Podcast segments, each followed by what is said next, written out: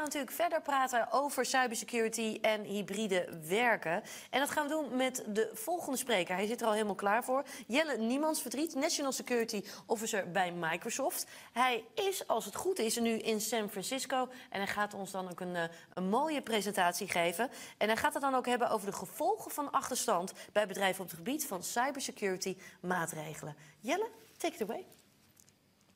Ja, dankjewel. Um, ja, ik denk nog wel eens terug aan uh, dat moment was een jaar vijf geleden. Was ik in uh, Rotterdam, werd ik gebeld om naar een, uh, naar een klant te gaan. En je merkte eigenlijk meteen al, toen je het parkeerterrein opreed, dat er iets aan de hand was. Slagboom stond open, stond iemand met een papieren kladblokje om namen op te schrijven.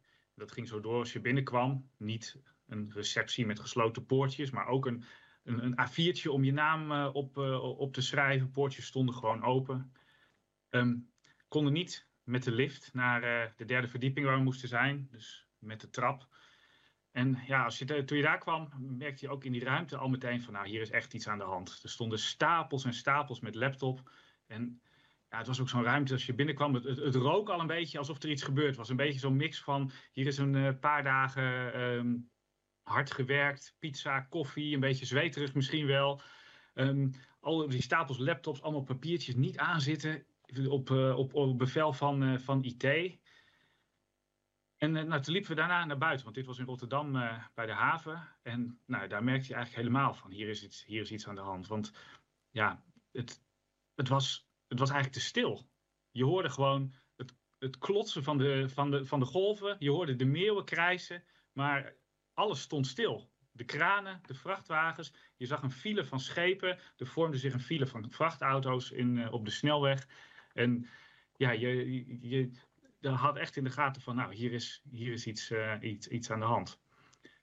Nou, ik denk dat de meeste mensen het wel een beetje herkennen. Dit was natuurlijk veel in het nieuws geweest, uh, die, die, de, vijf jaar geleden. Dat incident waar de, de, grote havens en, en shippingterminals van, van Maersk en APMT doorgeraakt werden. Um, en dat was voor mij, ik, ik heb heel veel incident response werk gedaan. Dus bedrijven helpen om te, te reageren op cyberincidenten. Maar dit was wel zo'n moment dat ik dacht, ja, nu is het, zijn we misschien wel echt, die sprong hebben we gemaakt van de, ja, de, de, de, werkplek, de e-mail die het even niet doet, naar de fysieke wereld, wat al lang voorspeld was. Um, en wat ja, op dat moment, uh, nou, een van, de, een van de meest zichtbare momenten echt, uh, echt, echt welkom, uh, of, of echt zichtbaar werd. En ik zei al, ik kom vanuit die incidentenwereld. En ik heb ook lang gedacht van, nou, dat is natuurlijk ook waar we het over moeten hebben als we het over security hebben. Het, het voorkomen van, van incidenten. Je wil voorkomen dat er dit soort dingen misgaat. En dat jouw bedrijf zo plat ligt door een, door een aanval met gijzelsoftware of erger als in, in dat geval. Maar ik begin ook wel steeds meer te denken dat security eigenlijk veel breder is. En dat we misschien ook wel wat anders zouden moeten inkleden. En, want, want wat mij betreft is cybersecurity ja, misschien wel het ultieme samenspel van, van disciplines. Wat echt op het, op het snijvlak van techniek en die, en die echte wereld uh, zit. En gaat het ook niet zozeer misschien om het voorkomen van dingen die misgaan, voorkomen van slechte dingen, maar is het ook veel meer een soort capaciteit die je wil bouwen. Een capaciteit om met vertrouwen en met snelheid um, te kunnen innoveren en een goede dienstverlening aan nou, bijvoorbeeld je klanten of je medewerkers uh, te bieden.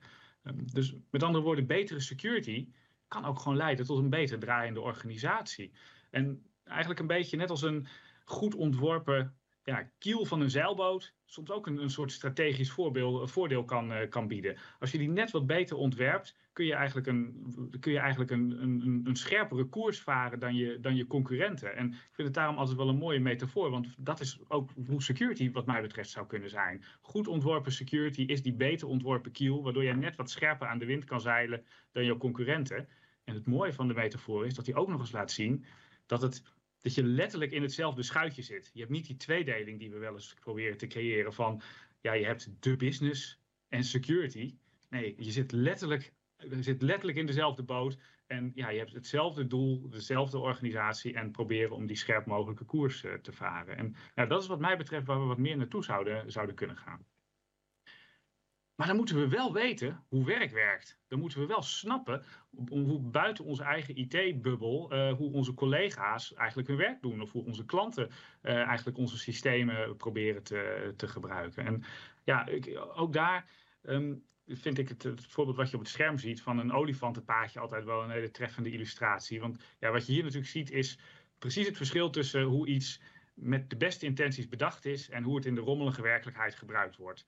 Um, gemeente had ongetwijfeld bedacht dat als je naar die bushalte wilde lopen in het midden van het scherm, dat je een beetje links over die stoep zou moeten gaan, rechtsaf bij de prullenbak, langs de auto's en dat je er dan was.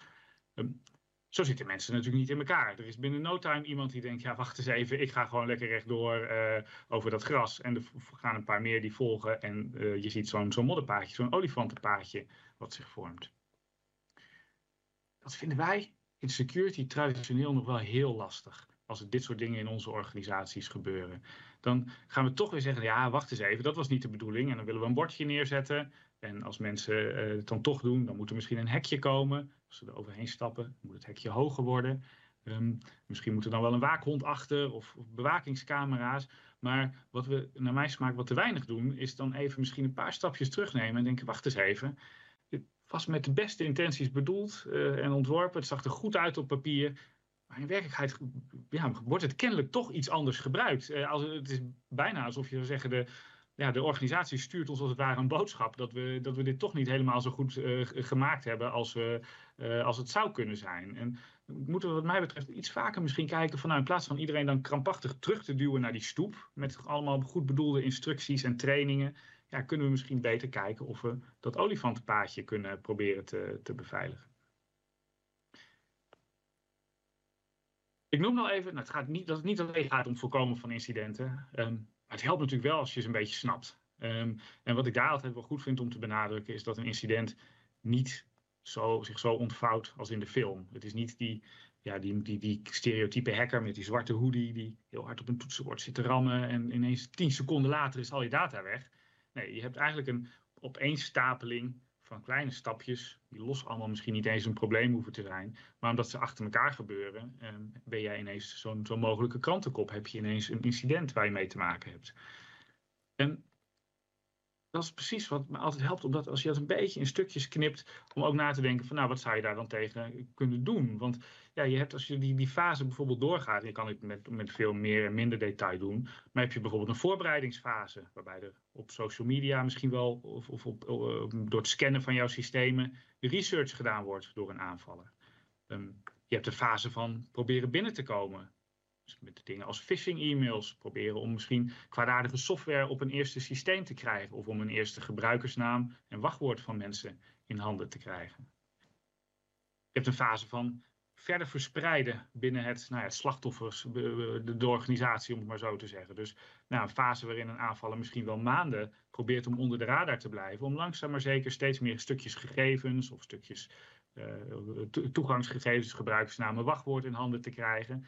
Um, echt probeert te snappen hoe de organisatie werkt, soms ook, om uiteindelijk dat laatste doel te kunnen bereiken. Um, stelen van geld, stelen van data, versleutelen van data, wat we natuurlijk heel veel zien, uh, verstoren van, uh, van de operatie.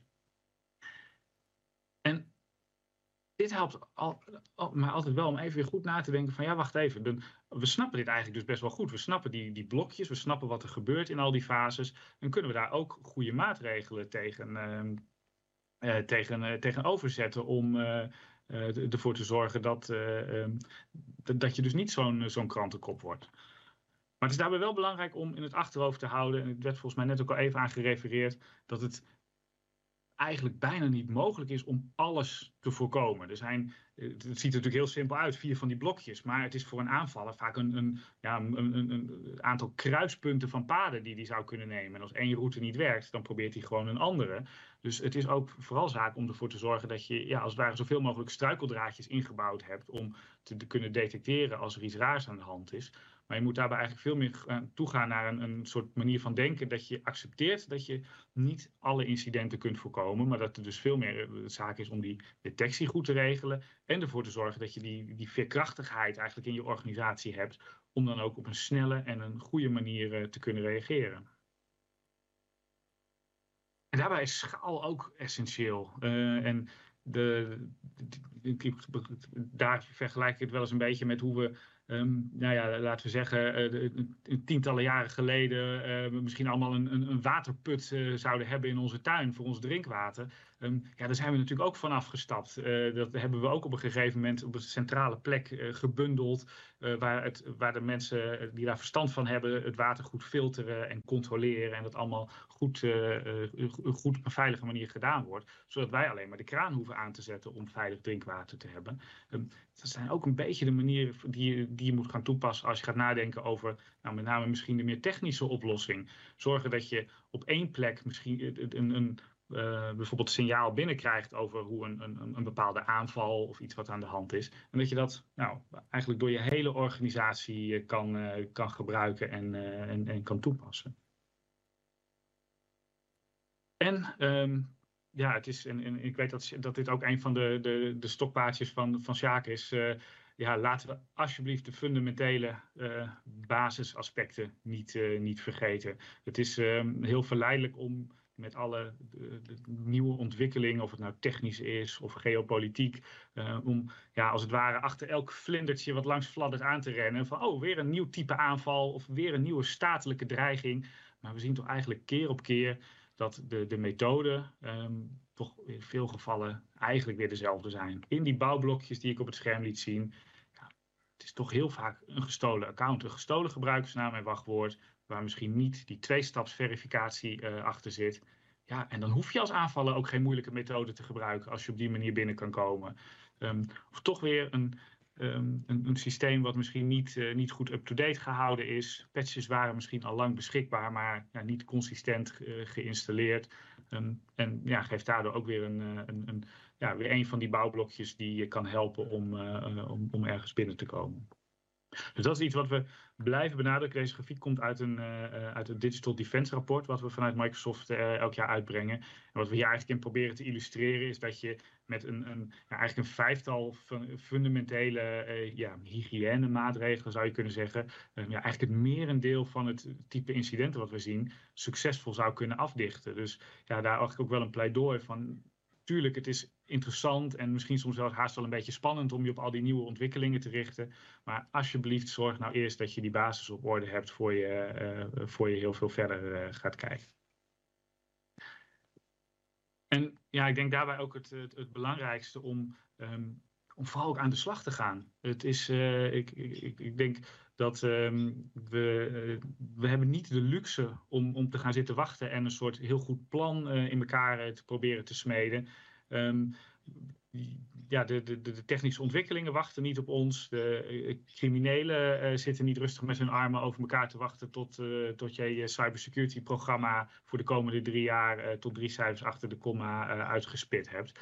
Dus ja, ik zou ook met, in, in lijn met die, met die basismaatregelen ook echt zeggen van ja, ga, daar, ga daarmee aan de slag. En elk klein stukje voortgang is uiteindelijk ook, ook alweer beter. En zorgt er weer voor dat je, die, dat je de aanvallers uh, weer net een klein uh, tikje lastig maakt.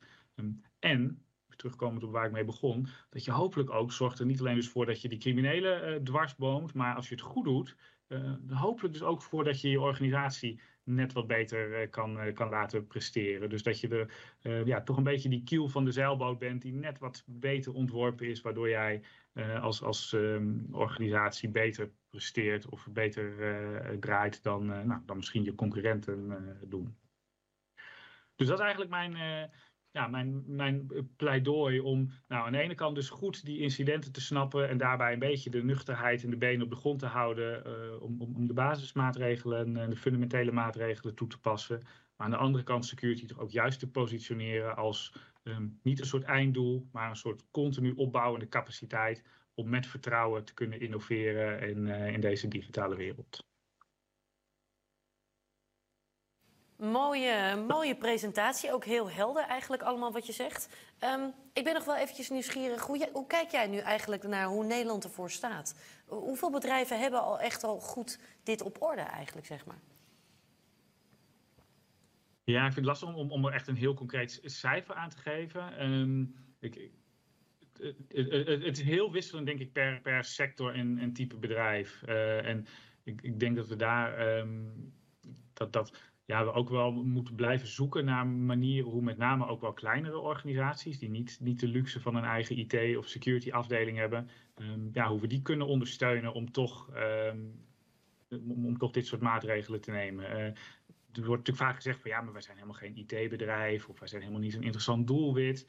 Um, ja, iedereen is nu tegenwoordig een IT-bedrijf en zeker voor wat meer opportunistische aanvallers die bijvoorbeeld je systemen willen versleutelen om geld te verdienen nou, ben jij ook een prima doelwit. Uh, zelfs al ben je een wat kleinere, kleinere organisatie. Dus ja, dus, dus ik denk dat dat met name een, iets is waar we, ja, ik denk toch nog steeds door een combinatie van de ene kant ja, voorlichting, uh, maar aan de andere kant ook wel zorgen dat dat met, uh, nou, met bijvoorbeeld goede technische, technische hulpmiddelen, die, die bij voorkeur ook standaard aanstaan, die je ja. handmatig aan moet gaan zetten, nou, dat, dat daar nog veel te winnen is. Sjaak, hoe denk jij daarover? Hoe staan we ervoor in Nederland? Zijn we hier al wel voldoende mee bezig of staan we nog eigenlijk best wel aan het begin? Nee, wat ik net aan het begin al zei, hè, dat, uh, ik doe het meer dan twaalf uh, jaar nu ongeveer. En de eerste jaren was, waren niet veel mensen mee bezig. Dat zie je nu wel. Met name door de ransomware-pandemie die we gewoon nu aan het, uh, aan het zien zijn. maar als ik kijk naar organisaties met wie wij spreken... wij hebben bijvoorbeeld de 12 key controls hebben uitgebracht.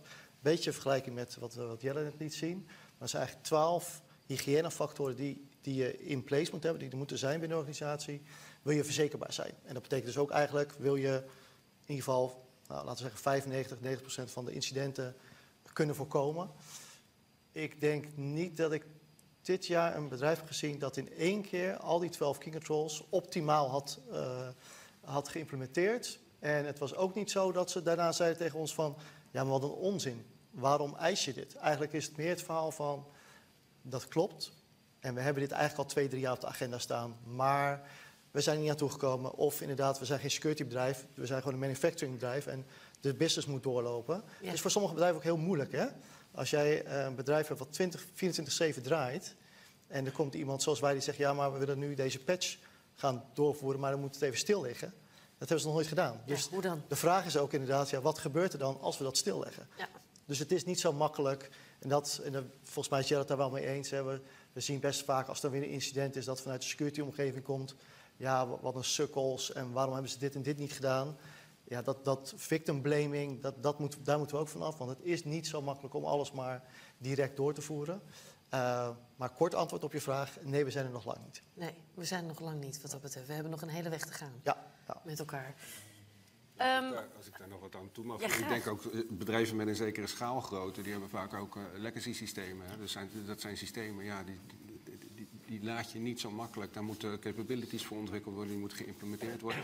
Dus naarmate je schaalgrootte toeneemt, zal je ook zien dat het implementeren van die maatregelen ook ja, complexer wordt, lange tijd vraagt. En uh, je ziet inderdaad dat uh, sinds een aantal jaar is er toenemende mate aandacht voor security. Maar het blijft belangrijk om te adresseren om ook de stamina, het uithoudingsvermogen in het doorvoeren van die maatregelen tot een adequaat niveau, om dat dan ook echt uh, ja, vol te houden. Want de organisatie, ja, die verschuiving van prioriteiten over tijd, die moet je eigenlijk een soort doorleven als het ware op een, op, op een minimaal niveau. Ja. Maar daarom, mag ik erop zeggen? Ja, Daarom is die rol voor jou ook zo belangrijk. Hè? Om, jullie zien natuurlijk het dreiging speelt, je ziet het veranderen.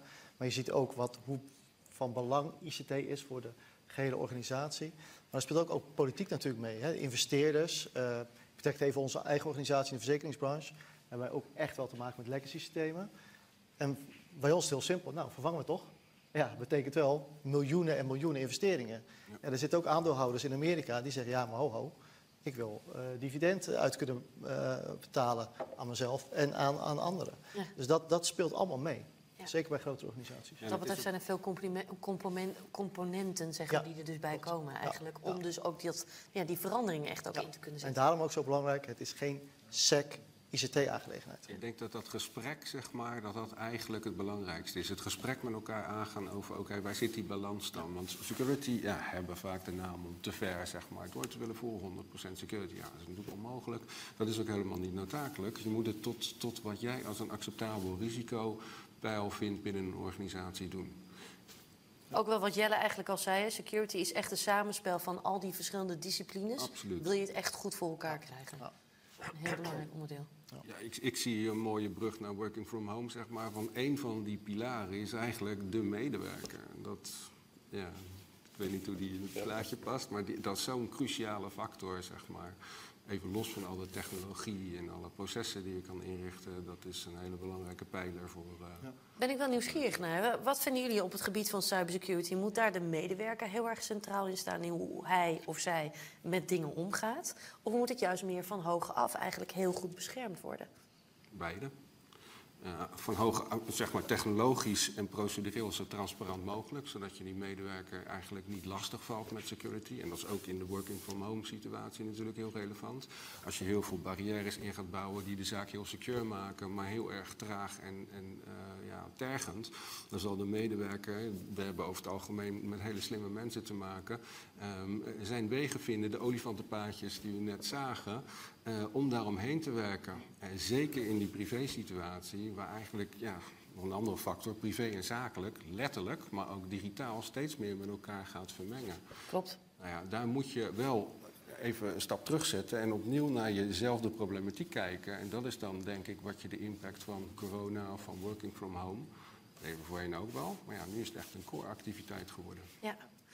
Jelle, jij zei ook wel, hè, uh, we moeten begrijpen wat er echt werkelijk gebeurt. Hè? Dus inderdaad, dat paadje, dat gebeurt dan in werkelijkheid. Hè? Dat mensen in één keer via een andere weg wel komen. Hoe zorg je daarvoor? Hoe breng je dat nou goed in, in kaart? Wat heb je dan te doen als bedrijf? Ja, ik, ik, denk voor een deel ook, wat, wat net aan tafel ook al genoemd werd, toch dat het, het gesprek eigenlijk voeren. Ik denk dat dat het voor een deel ook bijna een, een, mindset uitdaging is. Dat een security afdeling ook echt moet snappen van ja, wij zijn niet de, de Department of No, de afdeling die overal nee tegen moet gaan zeggen. En die als een soort politieagent met de knuppel zwaaiend, uh, dus even streng uh, kijkend uh, rondloopt. Um, nee, je, je, je bent er eigenlijk om te, voor, te faciliteren dat iedereen ja, met vertrouwen zijn of haar werk kan doen. Dus um, denk ook vooral zorgen dat je dat soort vaardigheden in je teams hebt. ja, dat je dat ook um, actief en, en misschien wel op een soort programma-achtige manier continu opzoekt. en ja, en dat je daar dus eigenlijk wat je in die, in die, in die gesprekken en die inzichten leert, uh, daar vooral ook in, in, een manier van denken aan koppelt. Van oké, het gaat misschien net iets anders dan we willen, um, maar hoe komt dat dan precies? En waar, waar komt dat dan precies door? En ja, daar misschien net even een paar stapjes dieper proberen te begrijpen dan dat het nu vaak, uh, vaak gebeurt. Ja. Ja, meten is weten, maar dus ook wel echt het gesprek met elkaar aangaan is hier heel erg belangrijk dan ja. ook, Sjaak? Ja, dat is, uh, wij, als wij het hebben over wat ik net begin zei, wat wij doen, hè, het, het kwalificeren van het risico, het inzichtelijk maken wat voor scenario's kunnen optreden, praten wij dus niet alleen maar met IT, maar ook met sales, met HR. Gewoon, en met name sales is natuurlijk, precies wat Jelle net zei, van ja, niet de afdeling die altijd nee zegt. Want dan heb ik het vroeger ook gedaan. Dan ging ik gewoon niet naar legal en niet naar IT, want ik deed het zelf al. Want anders ja. ja dan stopt het de business weer. En nu, als je dat bij elkaar brengt, is het bijna altijd wel na, in zo'n rond, rond gesprek wat we hebben, een rondtafelgesprek van IT die zegt van, oh wat goed dat we dit doen, want ik wist niet dat we die data nog hadden voor die ene klant. Maar ook sales die zegt, oh, maar nu snap ik ook waarom, je dit, waarom Erik dit wil van zijn afdeling. Want het is dus om ook mijn klanten te beschermen. Nou, dan kan ik dat heel goed uitleggen. En dan wordt het gewoon een sales pitch. Ja. In plaats van een showstopper wordt het gewoon een business enabler. En dat heb je alleen maar als je die, die silo's doorbreekt met elkaar. En dat is wel, soms merken wij lastig dat is ook een reden dat wij bijvoorbeeld een opleiding doen voor IT'ers bij MKB-bedrijven. Omdat die gewoon niet die taal spreken, het, het MT-taal, zal ik maar zeggen. Die, die spreken niet in dashboards en, en business enablers. Die denken gewoon, ja, dit, dit moeten we in place hebben. En die zeggen, ja, die gaan dan, dit moeten we hebben. Ja, maar waarom dan? Ja. Leg dat uit. En dat, dat vinden ze heel moeilijk. Ja. Ja. Ja, ja. Daar ligt wat dat betreft ook nog wel werk aan de winkel. Hè? Om dat dan ook weer goed bij elkaar te krijgen. Die verschillende eilandjes eigenlijk. Die ook goed met elkaar te kunnen laten communiceren. Ja, maar kijk, bij Erikse afdeling, hè, dat, dat, dat, is een, dat is een instituut. Hè? De, de, bank, maar ook die afdeling. Maar een MKB-bedrijf, die hebben vaak, wat jij ook al zei, een systeembeheerder. Al dan niet intern. Klopt. Als die dan beslissingen moeten gaan maken over wel niet verzekeren, wat voor scenario's zijn, wat is inderdaad mijn risico en wat vind ik een, uh, een te billijke risico, mhm. geen idee. En, en, dat is ook omdat ze daar helemaal niet voor opgeleid zijn. Dat, het zijn geen risk managers. Dat is best lastig. Ja, klopt. Kijk, als niet eh, bij een bank kan je zeggen, ja, risk management is een deel van je core activiteit. Ja. Daar heb je er genoeg resources, kennis en kunde voor in huis. Als je een MKB-bedrijf hebt, dan heb je dat wellicht niet. Maar dat ontslaat je niet van de verantwoordelijkheid die ja. je op dat vlak wel degelijk draagt. Als jij een systeem in de lucht houdt, heb je daar bepaalde verantwoordelijkheden bij. En als je die niet zelf in huis hebt, dan zou je die moeten ja, inkopen. Je, moet in ieder geval zorgen dat het goed is. Als een woonhuis hebben, zeg maar. Ja, je kan wel zeggen, nou goed, besteed even geen aandacht aan de brandverzekering. Maar dat is niet zoals het gaat. Hè? Dat is niet duurzaam, zeg maar. Nou, zo is het bij je bedrijf ook. Daarom ook, zeg maar, constante focus op dit aspect, zeg maar, vanuit de leiding van het bedrijf. Ook voorbeeldgedrag, zeg maar, als je het hebt over de human factor. Hè? Dus dat zijn allemaal van die kleine dingetjes die de cultuur van het bedrijf eigenlijk zo positioneren dat we inderdaad allemaal een IT-component hebben. Eigenlijk allemaal grote of kleine IT-bedrijfjes zijn. En dat daar ja, bepaalde facetten bij horen die je moet invullen. Helder. Helder wat er dus nodig is om dus juist ook het verschil te kunnen maken en steeds veiliger te gaan werken. We gaan hier zo meteen ook nog weer verder over praten. Voor nu wil ik jou heel erg bedanken, Jelle. Heel veel succes ook in San Francisco. En dank voor het delen van je visie. Graag gedaan. Veel succes.